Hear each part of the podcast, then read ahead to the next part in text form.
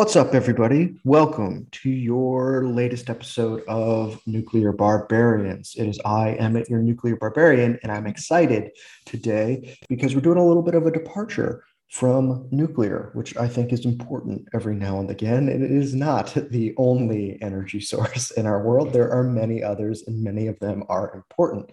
And we are not going to be talking about nuclear in the Western context or energy in the Western context. We are going to talk about Africa, specifically Ethiopia, and specifically hydro in Ethiopia. And I have a guest to talk to us about this who I'm really excited to have. This is William uh, from Crisis Group. What is up, man? How's it going? I'm doing well, Emmett, and yeah, thanks very much for for inviting me. Um, and very much looking forward to, to having this having this chat. Yeah, absolutely. So before we get into like everything we're going to get into with the situation, I want to know a little bit more about Crisis Group, and I'd love to know a little bit more about you. So, what is Crisis Group? What do you guys do over there? Cool. Yeah. So I think certainly the least interesting aspect of all this is me. So I'll be pretty brief about about that. Totally. Crisis Group. Crisis Group's a bit more interesting. It's an international NGO, donor funded NGO, gets a lot of money from governments, but also from you know, various foundations and, and, stuff. And I should know this a bit more expertly, but I think it was it was basically set up in the kind of aftermath or dying days of the Balkans crisis. And I think mm. some big players in the international system, including I think Richard Holbrooke, uh, you know, they were like, we need an organization that acts as something of an early warning um, mechanism for the international system. Like we need something which is analyzing politics and telling mm-hmm. us when basically shit is about to hit the fan. and and and you know because I think people were kind of blindsided to some extent by by the Balkans crisis, right? Totally.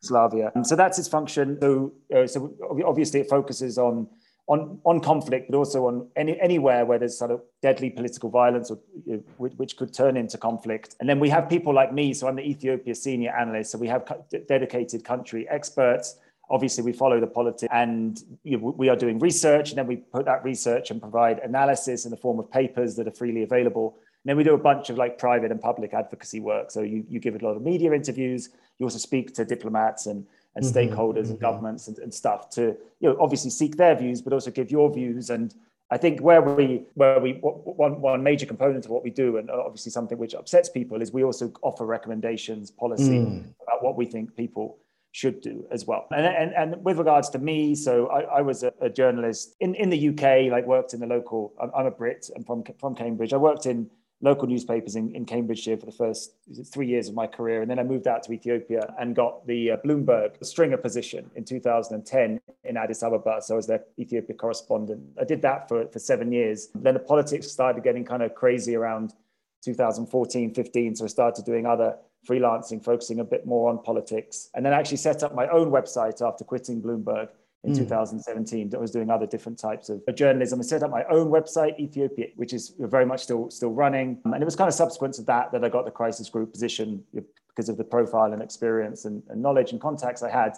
Um, so I became the crisis group senior analyst for Ethiopia in 2019, and here I am today. There's also stuff about deportations and things, but we don't have to get into that. I'm based in Nairobi these days, not Addis Ababa, like that.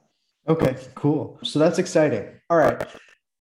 I'm really unfamiliar with the African context. So I'm going to need your help a little bit filling in the African context because I don't know a lot about that history and we don't need to get too too deep into it but before we talk about a major infrastructural project that impacts not just Ethiopia but the region. I was wondering if you could kind of tell us like what's going on generally in that neighborhood.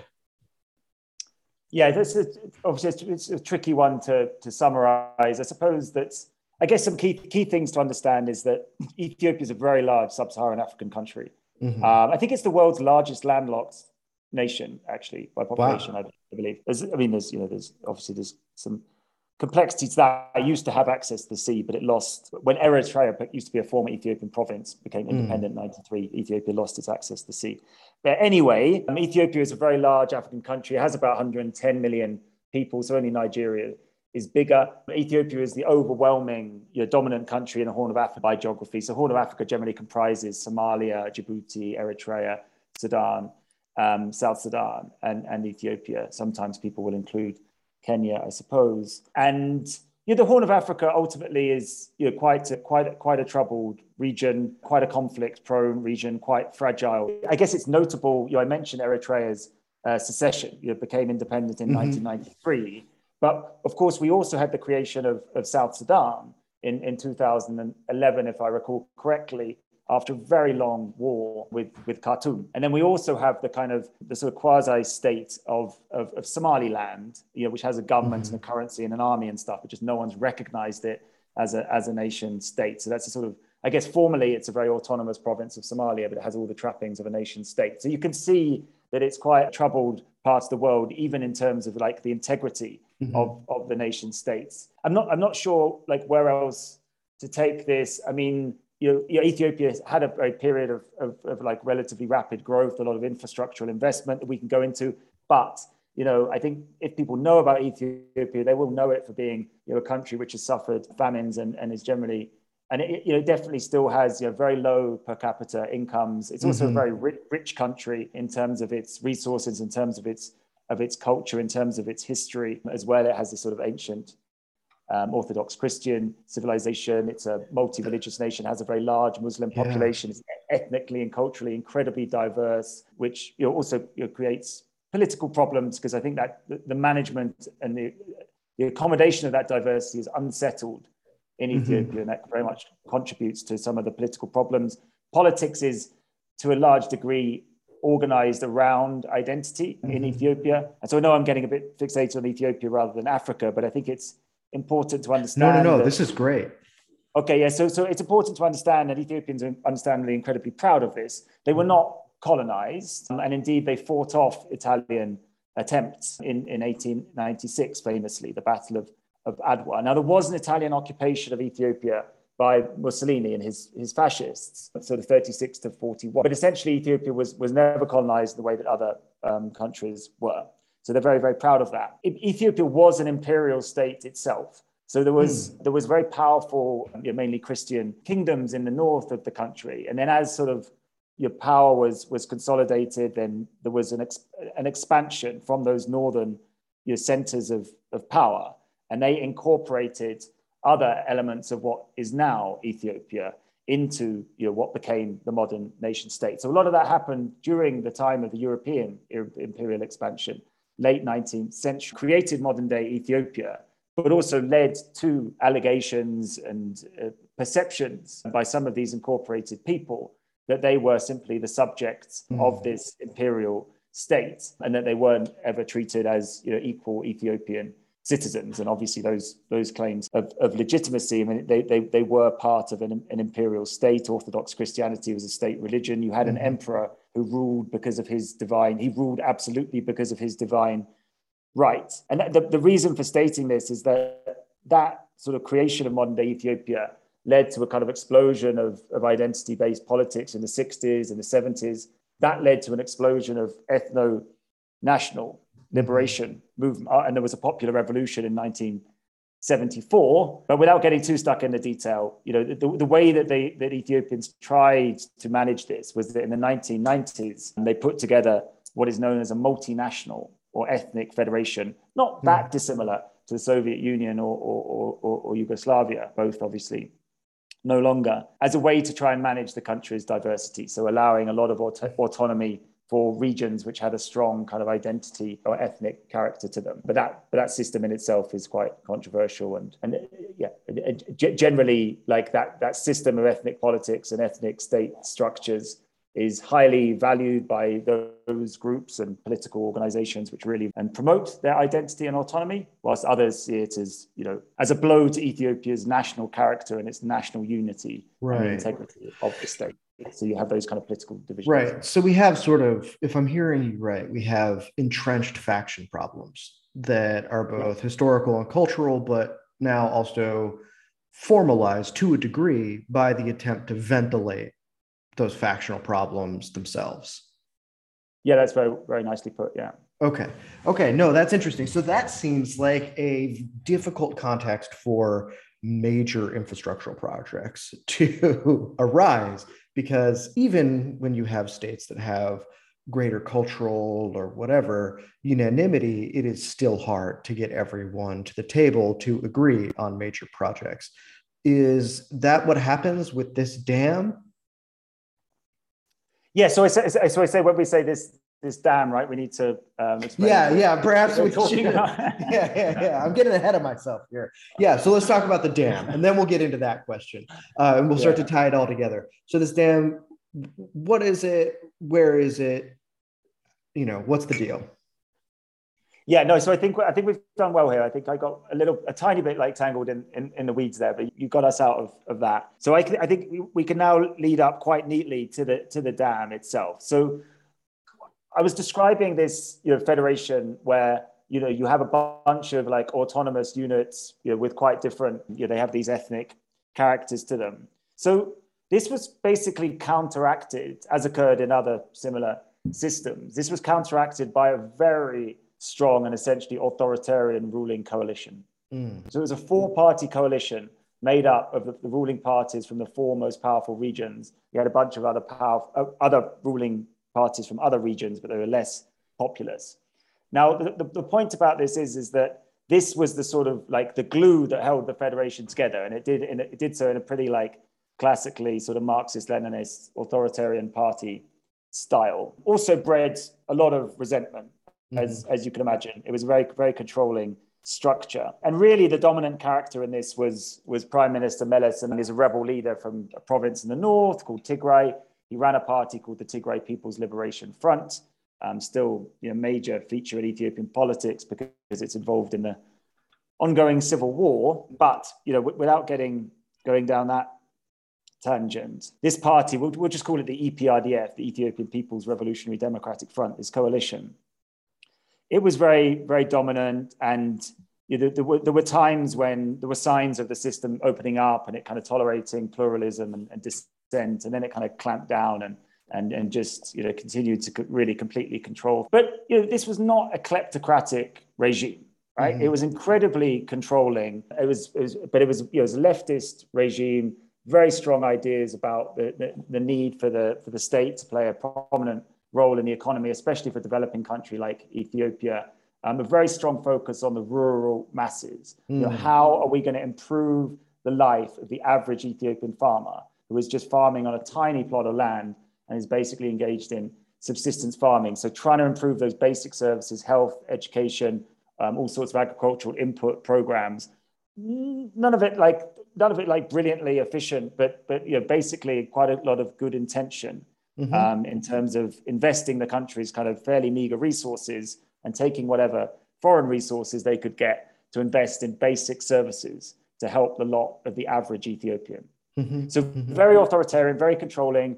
Civil liberties nowhere to be seen, really, but quite a strong focus, you know, somewhat China style, I guess, on these on these development objectives, right? So this is sort of broadly describes the, the system. And then what happened in 2010 is there was an even bigger crackdown on the opposition in the preceding years. And then mm. he said, you know, it's time to go for broke here. Like what Ethiopia needs is a gigantic public investment program in vital infrastructure, right? So we need universities, we need roads, we need, we need sugar factories, you name it, we need it. And the other thing we need is dams. We need big dams, and we, they already had a dam building program. we want to scale that up because we lack energy. You know, that is mm-hmm. one of the areas where we're completely deficient. We're deficient in all sorts of you know, vital infrastructure, but we also want to capitalize on it, one of Ethiopia's main sort of assets or comparative advantages, which is it is actually blessed with your multiple river basins and it has this very kind of dramatic topography which creates a lot of hydropower potential oh, right? so something yeah. like 45 there's something like 45,000 gigawatts of hydropower potential and, and this is where the, wow. the, the, sort of the, the, the big dam project stem from that but please do come in yeah no i just want to point out for listeners that this is a pretty standard playbook for development like right or left or whatever I mean, we can even take a look at north america canada and america for saying we need to improve the lot of our subsistence farmers and we need a lot more electrification and things like that. I mean, that is straight out of the New Deal playbook. And looking around and taking a look at what your best river resources are for that is something that developed nations did on their way to becoming developed. So Ethiopia here seems to be playing by the historical rules, so to speak, in terms of how the, its government sees that it needs to go about this project. Yeah, no, that's that's absolutely, absolutely right. And comparisons with the Hoover Dam have been made with the, the project that we're not quite talking about yet, which is the Grand Renaissance Dam. But I think I just wanted to finish by saying, you know, as much as this ruling coalition was like this kind of you know authoritarian force which held together a potential quite some sort of quite sort of centrifugal tendencies in the federation when they launched this infrastructure public investment program around 2010 mm-hmm also that was kind of to get beyond ethnic politics by you know people who mm. were essentially proponents of identity politics but they were also saying you know, we, we need to do something as a nation like our common enemy is poverty regardless of our ethnicity and our culture and you know, the one thing we can all get behind is this to utilize these resources particularly our water and hydropower resources and then particularly the nile because mm-hmm. you know, they, they, ethiopia is, is the source of, of the majority of the nile's waters uh, the Blue Nile is the major tributary, and it originates in Ethiopia. And, and for centuries and, and, and decades, Ethiopia believed that it had been denied the right to really benefit from, mm. from, from this resource. So that was the kind of context to when Meles launched the dam. So I guess we need to move on to to that. we've that arrived and we've done the preface.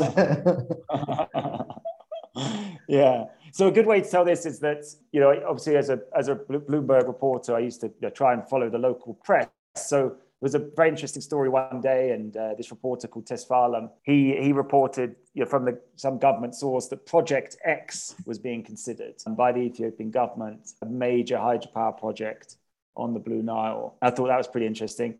We had a very rare press conference coming up with Meles as the you know international press corps, and and I was privileged enough to attend. You know, Meles you know, spectacular politician and statesman and historical figure. Um, so really kind of felt, you know, privileged to be there. I mean, he's an incredibly controversial figure as well. Lots of Ethiopian mm-hmm. opponents, and he you know, he died very prematurely just a year later at, the age of 57. Wow. But uh, I didn't know what to ask. But I was working for Bloomberg, and you know, we're looking for big economic stories. So I said to Meles, I was pretty nervous. I said, so I've been reading the local you know, the local rag and they're talking about this project X. You know, is this a real thing, Mr. Prime Minister? And he confirmed it. You know, and that was the first public announcement of you know what was to become the Grand Ethiopian Renaissance Dam. And this, you know, was just a very kind of you know, relatively a very very significant thing because it was by far Ethiopia's biggest ever infrastructure project. It turned out to be the absolute centerpiece of this infrastructural building program, this public mm-hmm. investment program. You forget the railways and everything else, the other dams, the sugar factories. This was it, you know, gigantic projects. Initially, I think they said it was going to be 6,000. They said it was going to be a 6,000 megawatt dam and creating a you know, absolutely huge reservoir and this type of thing. And so not, but not only was it very, very significant for Ethiopia, like it was immediately obvious that this would have kind of uh, regional kind of you know, geopolitical implications because a, a, dam of such size on the main tributary of the Nile was always going to cause a lot of consternation downstream, particularly you know in, in Egypt, which mm-hmm. is so mm-hmm. incredibly heavily heavily reliant on, on the Nile. So that's really where the story of the GERD starts, certainly for me, um, with that press conference with Meles in 2011 when it was when it was announced. Wow. Okay. Yeah. So there are a lot of interesting things happening there. I mean, yeah, if people are downstream from you and you're going to dam a river, they're going to have a lot to say about that, you know. And it, I mean, these infrastructure projects they take a long time. Often they take a lot of money, and so you need steady commitment and consensus over time so that the money keeps flowing until it's completed that is a challenge for anybody. And I'm wondering if Ethiopia starts to run into challenges of that type as they're building it. It seems like some controversial things happen, including one of the managers getting shot in a car, if I remember rightly. So, how is it received the over chief time? Engineer. Yeah, the chief, chief engineer. engineer. Yeah. Well, I mean, first of all, I think that you know we're in 2022 now, right? Yes. And the thing, the thing's not built, so kind of like testimony to what you just said about big, these these type of big projects and the, and the challenge that was presented. And so we're, we're more than a decade on, but you know, I think in, in many ways it was a sort of both you know kind of political masterstroke. You know, it was a real mm. ga- gambit by by Meles. And that was for two reasons. One was because regardless of Ethiopia's political or societal divisions, they all backed this project pretty much. Mm-hmm. You, know, you, you, don't, you don't meet too many Ethiopians who said, yeah, this is, that, no, that's a bad idea. They absolutely backed it. That's amazing. Um, That's amazing that an energy source could trump whatever sectarian stuff is going on in society. I think that speaks to it being a political masterstroke, as you said. It's a it, yeah, not not is it just a great play politically, but it also shows how everyday people can recognize their own energy interests.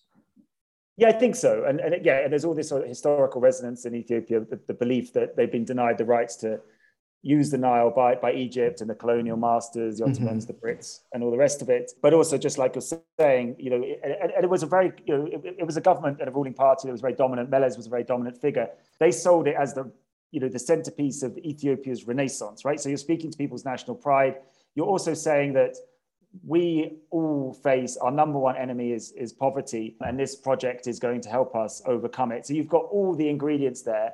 And then you've also got a government which was you know, pretty crude, but pretty good at propaganda and mm-hmm. mobilization as well. So, and then there was another specific thing that they that they did, which is they they, they literally got people's buy-in to the dam by um, mm. selling selling selling bonds for it. Yeah. Now, you know, I'm not sure that this really raised the type of capital you need for a five billion dollar project of this nature, but they got a lot of Ethiopians to buy some pretty small denomination bonds, so the people were literally invested mm-hmm. in in the project. It also speaks to the project's popularity, but it was also another kind of canny move um, by by Meles and his government to get to get people support for it. So I think the point is that yeah, there was a lot of opposition in, in Egypt. There's a lot of people like me saying like, "Oh, like, this is going to be very expensive, very challenging." Yeah, yeah, yeah. Sure, sure, this is the right way to invest your scarce resources because that's the job of like people, you know, people like me. But essentially, you know, it got off to a pretty good good start on its mm-hmm. own terms. But then I'm guessing some speed bumps start to happen along the yeah, way. I mean, I, yeah, and I think you know it, it is it is a long story, and I think you know a lot of the a lot of the initial drama and, and, and throughout has been related to the regional aspects of this. Mm-hmm, so, mm-hmm. Yeah, so Egypt is not happy. No, Egypt's not happy. And, and what, what Ethiopia did is, is they sort of agreed to convene an international panel of experts on the dam. I think it's sort of three experts from each country you know, Sudan, Egypt, Ethiopia, and three neutrals. Obviously, a bunch of engineers and experts mm-hmm. and hydrologists and stuff. And they studied the project because Ethiopia, this was a bit of a fait accompli, right? They just sprang this upon people. And I guess one Yeah, it was called Project X after all. It was called Project X, yeah. and so they, they did start it without telling anyone. But I think that one of the things that I haven't explained is because this was a, a symbol of Ethiopia's renaissance and Ethiopia's the, the, end of Ethiopia's dependency, they were trying to portray it as such, and therefore they said it was self-financed. So they never sought kind of World Bank or European Investment Bank wow. or African Development Bank funding, right? And that meant there was sort of less due diligence commitment. So they hadn't really done all of like the environmental social impact studies and, and this type of thing that you would have to do if you go for multilateral finance. The, the problem with this was that it created even greater suspicion and sort of justification for opposition by these downstream nations. They're saying we have no idea about this project. You know, is it going to be safe? Mm-hmm. You know, what's going to be the impact, whether in terms of you know ecosystems or water supplies, and and you know you, you name it. Dis- other people had concerns about displacement, including the usual suspects from the NGO sector. And so one of the things that Ethiopia did in response, they agreed to convene this international panel of experts. And actually in another like notable part of my pretty like unnotable journalistic career was that when this expert panel finalized its report, they could, as often, they couldn't agree on, on publishing it because they couldn't, you know, they didn't want to publish it. They couldn't reach consensus. Mm-hmm. But someone leaked it to me, I imagine someone from Cairo, and we did a the report on it for Bloomberg, and the Ethiopian government got got pretty upset. But essentially, the, the, the, the, panel of experts said we don't really have enough information about this dam yet. You know, the Ethiopian government really hasn't done its due diligence in terms of working out what is going to be the impact on the hydrological system, what is going to be the social environmental, the broader social environmental impact assessment of this dam. More studies need to be done. So mm-hmm. then everyone tried to spin it from their perspective. Ethiopians said that they've assessed that there's no problem with the dam. The Egyptians said that the Ethiopians basically don't know what they're doing. Um, and, and, and, you know, and things, things went on from there. And there was a sort of, then there was a sort of subsequent agreement between the three parties to set up a kind of trilateral negotiation process. So, you know, things got off to a good start, like I say, from Ethiopia in terms of the, the public support, in terms of really putting their downstream, the downstream countries on the back foot. But then they also, I think, suffered from this quite sort of secretive, quite unilateral, quite ultimately rushed approach, you know, because this mm-hmm. was not this was not just an engineering project. This was also you know, a big political statement as well. And I think they also kind of got themselves into a bit, a bit of trouble because of that approach. Wow. Yeah. I mean, this this is also just so, and we don't have to have to get into this here, but I, it's worth mentioning that this is so fascinating because it's also what happens to sovereignty when you have so many neighbors. There are natural resources that stretch across borders and then you also have an international NGO complex, and they have their own thing to say. I mean, as you would know, Crisis Group is one of those groups that has things to say about certain issues. And sometimes that's good, sometimes that's inconvenient, sometimes maybe it's even bad, but it shows how difficult it is to negotiate a project like this. Yeah, no, absolutely, and and I think you know it, it is an assertion of it was an assertion of of sovereignty and and and power by by Ethiopia's government. And but obviously, you know, that's that, that, that it, it's not all one way traffic. You know, it's it's you know they, yeah. they, they, they're, they're, they're, they're facing powerful opponents. And I think, you know, with international water law and transboundary water courses, you've got these kind of like the relevant kind of principles are you, you, you, can do it, you can use your own resource, transboundary resource, don't cause significant harm mm-hmm. to your mm-hmm. downstream neighbors, right? And then it's like, yeah, you could use your water for your own development and, and you know, create jobs and, and all the rest of it, but it has to be kind of reasonable and equitable utilization of a shared resource. Yes. But the thing is, but this is international law, right? This is just a bunch of principles that people get to argue about and then you know, then power, but then it's all about power politics in, in the end, right? Right, you know, who, right. Who, who, They're more like guidelines than laws. yeah, and who enforces international law? You know, what does the rule of law have to do with the UN Security Council's makeup and decision making yeah. dynamic? You know, yeah, yeah. Um, so, so it's, it is it is a bit of the law of the jungle, and really, so really, this was Ethiopia asserting itself and saying, "What are you going to do about it?" Like this is our justifications for for it. You know, mm-hmm. We get we get to utilize our own water resources. This is the way we overcome poverty yeah. with our own money too. With that's with our own money. That's yeah. I think hugely yeah. important and cannot be undersold. And, and we, yeah, we're, we're going we're doing this for our, for our own benefits, but you know we're not going to harm you. We're going to we're going to abide by those international principles. And also, it's a hydropower project, right? It's it's like when it's up and running, it's a non-consumptive yes. use of water like the mm-hmm. more electricity that Ethiopia generates, the more water that flows downstream. So these were the, you know, these were the arguments and the justifications that were drummed into me and, and millions of others by the Ethiopian government as, as justification. And then I think the other element that you're, you're potentially interested in here is the, you know, the, the response of you know, some international NGOs to mm-hmm. the project and also the Ethiopian government and people's response to that, right? Yeah.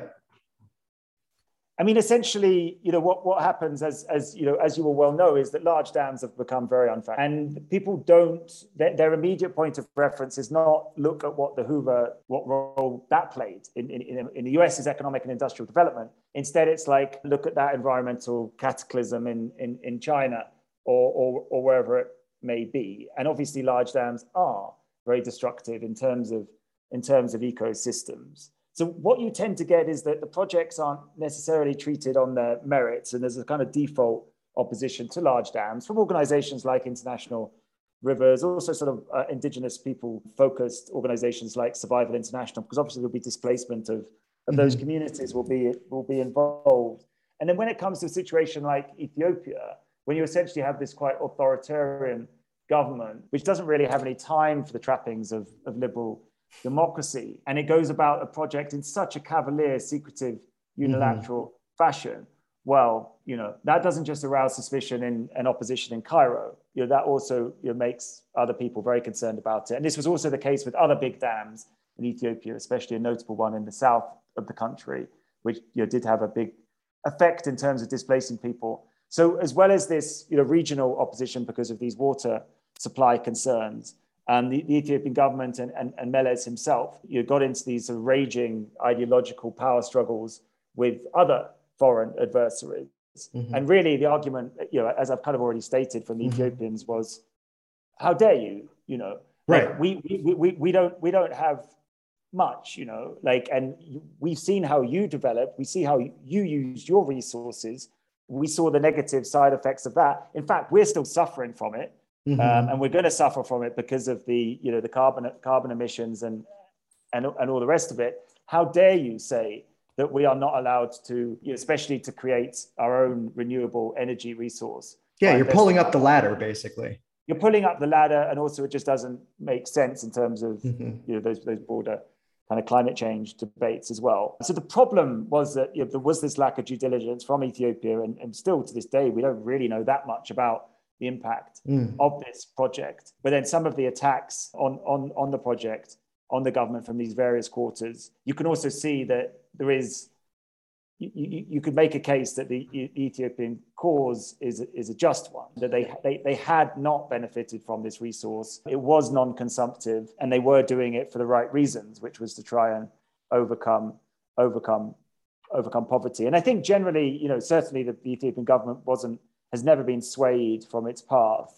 Mm-hmm. Um, from this project. And even we, we can talk about some of the, you know, the political turbulence, but even with a different administration and leadership coming to power, there was never any doubt that they would essentially support this project because of that, it, like it's it's it's it's popular acceptance in Ethiopia.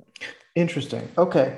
Yeah. So I guess my my next question is is where in 2022 it's been 10 years like how near or far is the end of this dam and how do the ethiopian people seem to feel I'm sure there's more than one feeling from more than one group of people within Ethiopia about the progress of the dam.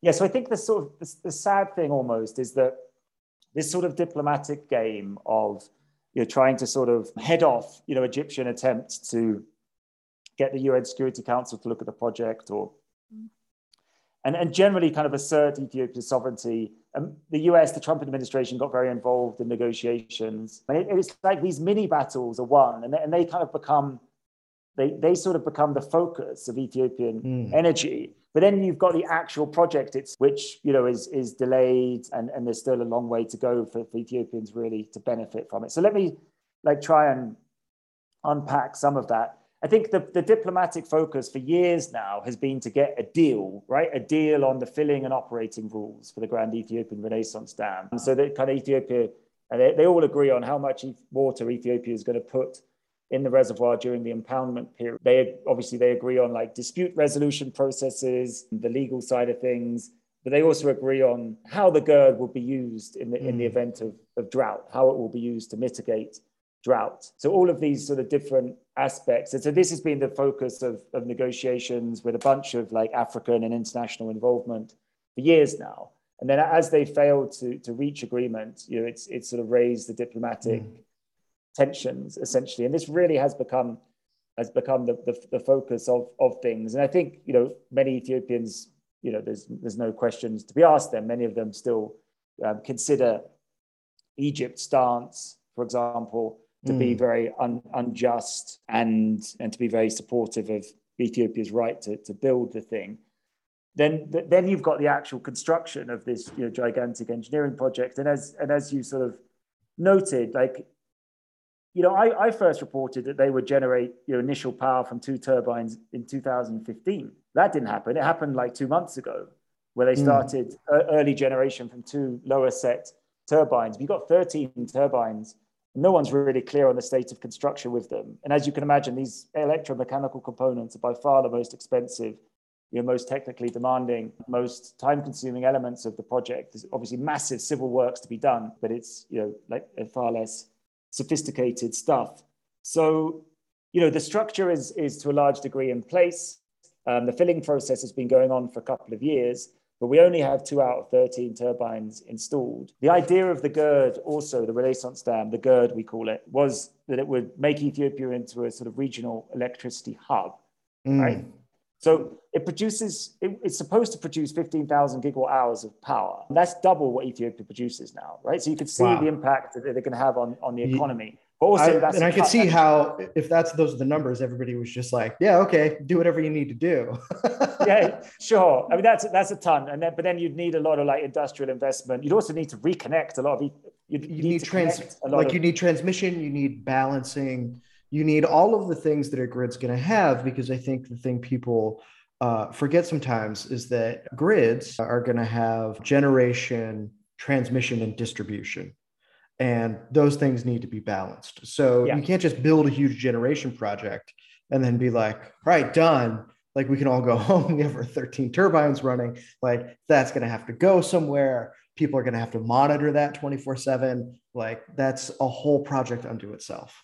Yeah. And then, I, yeah, no, absolutely. And then so realistically in Ethiopia, you're also talking about just like an urbanization uh, mm-hmm. project mm-hmm. almost, right? Because you've got 80, something like 80% of the country population still living in some sort of fairly like dispersed rural settlements, right? Mm-hmm. So if you if you're going to connect them all up to the grid, it's going to be much easier if they're living in much more kind of agglomerated settlements. So that's all mm-hmm. part of the of the project here. But also, what I was getting to is that you know, the idea is that this would produce a surplus for sale for export, and therefore Ethiopia could could generate some foreign currency. You know, it doesn't have that many valuable exports, just like commodity and uh, mm-hmm. coffee, sesame, and also Ethiopian Airlines is a big foreign currency mm-hmm. earner.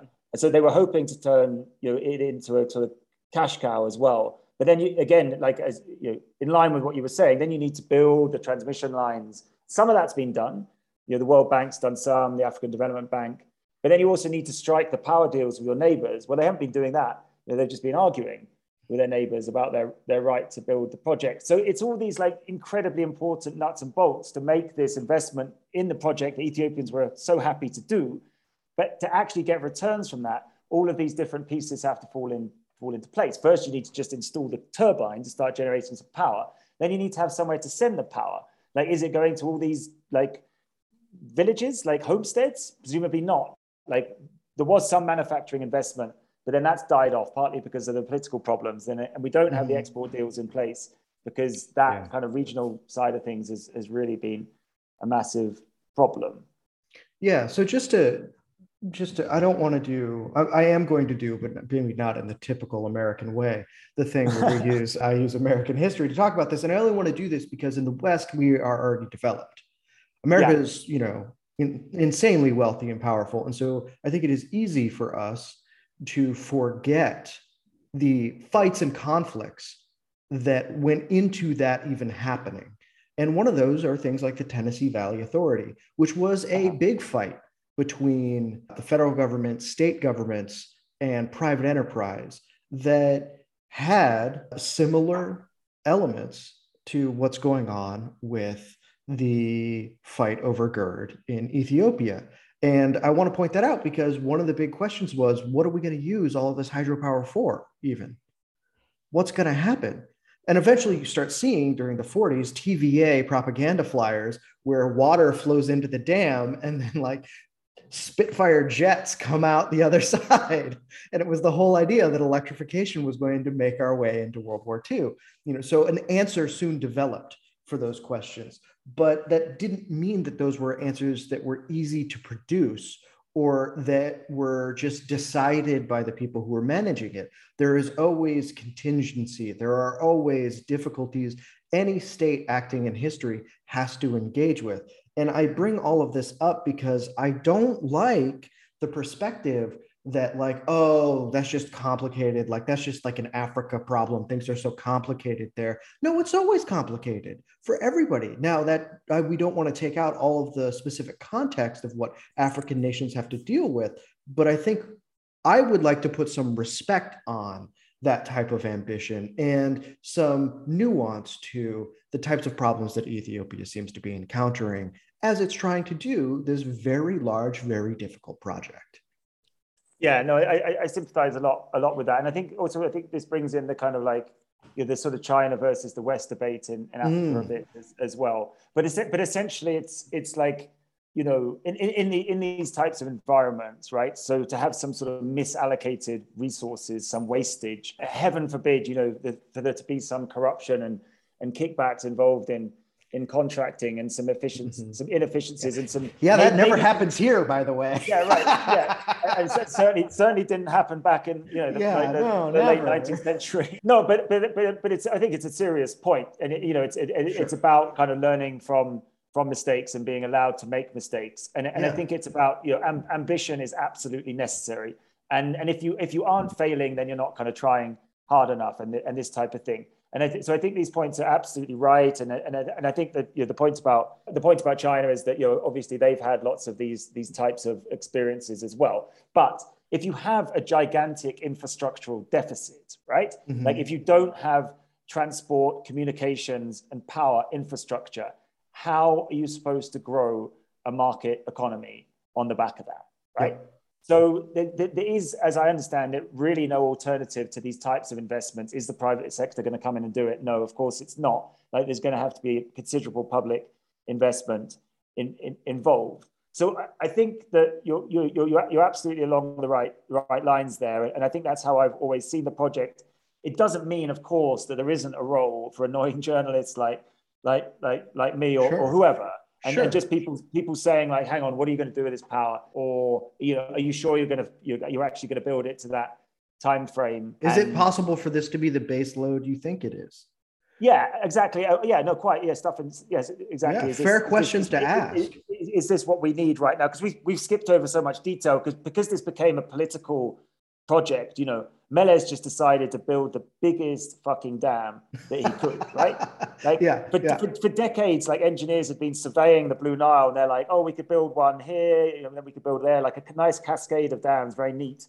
When it came to it, they just built the biggest thing they could to make a statement, sure, um, sure. to get Ethiopians to rally. But of course, that means you're losing something in terms of efficiency, so people can criticize it on these grounds. The way, again, this lack of due diligence, the relative secrecy, the unilateralism it does raise concerns about safety as well. I mean, we have a very reputable international, well, very big reputable international company, Salini, as the main kind of con- contractor here. So you, you imagine they know what they're doing. But also, like I say, because of some of the, the ways that Ethiopia went about the project, it does raise questions. So it's this question about you know, just like understanding the difference between the principle and the necessity of that type of approach to, to really combat poverty, to really try and kickstart industrial development because what other option do they have? You know, it's it's accepting that and parking that and remembering that. But then also you've got a you've also got a very long and convoluted and complicated, you know, political and economic process on the on the back of that, where at, at, all sorts of steps along the way, there's lots of reasons to go like, hang on, what's going on here? You know, and, and note, you know, you, and you mentioned the assassination of the project at, at one point. Well, sorry, suicide. Uh, so there's all, all sorts of you know all sorts of things have gone on. Yeah, exactly. So I, I want to say this. You know, I'll provide links in the show notes to some of the work Crisis Group has done, some of the things you've written about this, so people can go more deeply into it. And I don't have an answer for this, but mm-hmm. this is a trade-off I noticed, or maybe a difficulty in some of the things that you were talking about. And on the one hand, I think it is fair for Egypt and others to say, hey, this was very unilateral and secret. What the hell is going on? On the other hand, I totally understand doing it that way to circumvent what could be a political theater of an investigation process into what the best way to do it is that is only interested in postponing Ethiopia's ambitions because I could see that falling out of the geopolitics of this as well. I think that's a hard thing for anyone to navigate. I certainly, as ignorant as I am on this, have no deeper insights than that, only that when we're thinking about development in context, I would like to more embody in my own thinking that level of humility of, yeah, this seems to be tense and I don't have all the answers.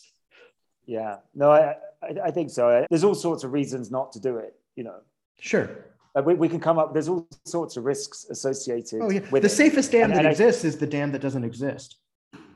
Yeah, no, qu- quite. And I think you know you, you, you could say all sorts of things. You could you could say, you could make my point about urbanization. You could say, well, why don't you do that first, and then we'll deliver mm-hmm, power mm-hmm. to people when they're all in towns. You, you know, you could say, you know, fix your electricity tariff first, or you know, mm-hmm. get get get some export, some basic kind of export plan in, in place. But then you just potentially get tied up in in all these mm-hmm. processes and, and, and planning. And, and, and so I, I, I do sympathize, like if, if you're going to get something like this done, which is potentially transformative, then it, it does speak to the, the, the logic of, of using that type of more unilateral approach where you just say, you know, this is our this is our objective. You know, we're, we're a sovereign government. We have the support of the Ethiopian people.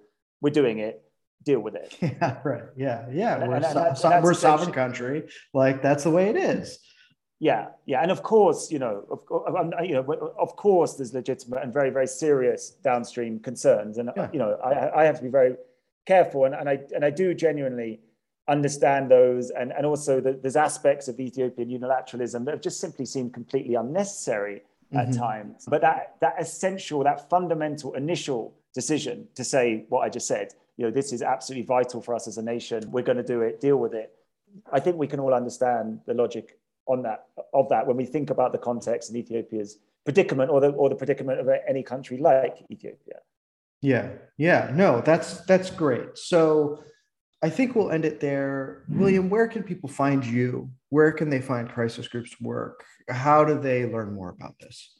So you don't want to hear about the assassination, then we'll leave that for the. Well, yeah, we'll we'll leave that for part two. So I mean, there's just so much. The suicide, the suicide, the, the suicide, the suicide. Yeah, I mean, there's just so much. Like you and I could talk about this issue for another four hours. I feel like. Yeah. Um, no, no, you're, you're right. There's lots of components to it. I don't know how you know Simegnew died, but he was a, a very revered figure in Ethiopia. He was very popular it, it, was a shocking, truly shocking event. And I, I, don't actually know, know what happened, but it, it is part of a much uh, bigger uh, story about how Ethiopia's kind of power politics and identity politics, how they kind of, how it played into the, the dam itself. But, you know, once the politics, you know, at least once a new administration took power, they also got behind the project, even though it became quite heavily politicized for, for a while. So yeah, I just wanted to, to get that in there at least. But yeah, so obviously like any one of in my type of profession these days, I have a, a Twitter handle. Troll me there. Lots of people do, Emmett.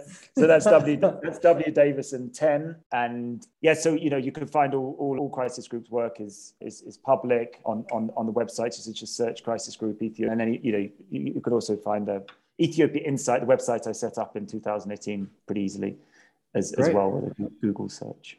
Perfect. And those of you who don't want to Google search, go to the show notes. I always put this stuff in there. go to that. If you're wondering, hey, where is that? It's in the show notes.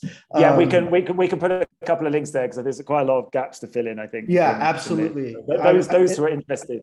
Right, and I encourage anybody who's interested to really dive into this. I think there's so much to learn. It's a fascinating issue listeners like me, and I'm sure this is pretty much 100% of my listeners, except for the handful of people that hate listen to whatever I have to say. If you're very interested in how to alleviate poverty through energy projects in the developing world, I think there's a lot to take a look at and learn from this Ethiopian example. So, William, thanks so much for coming on. Everybody, stay sharp, stay strong, stay radiant, and we will see you next time.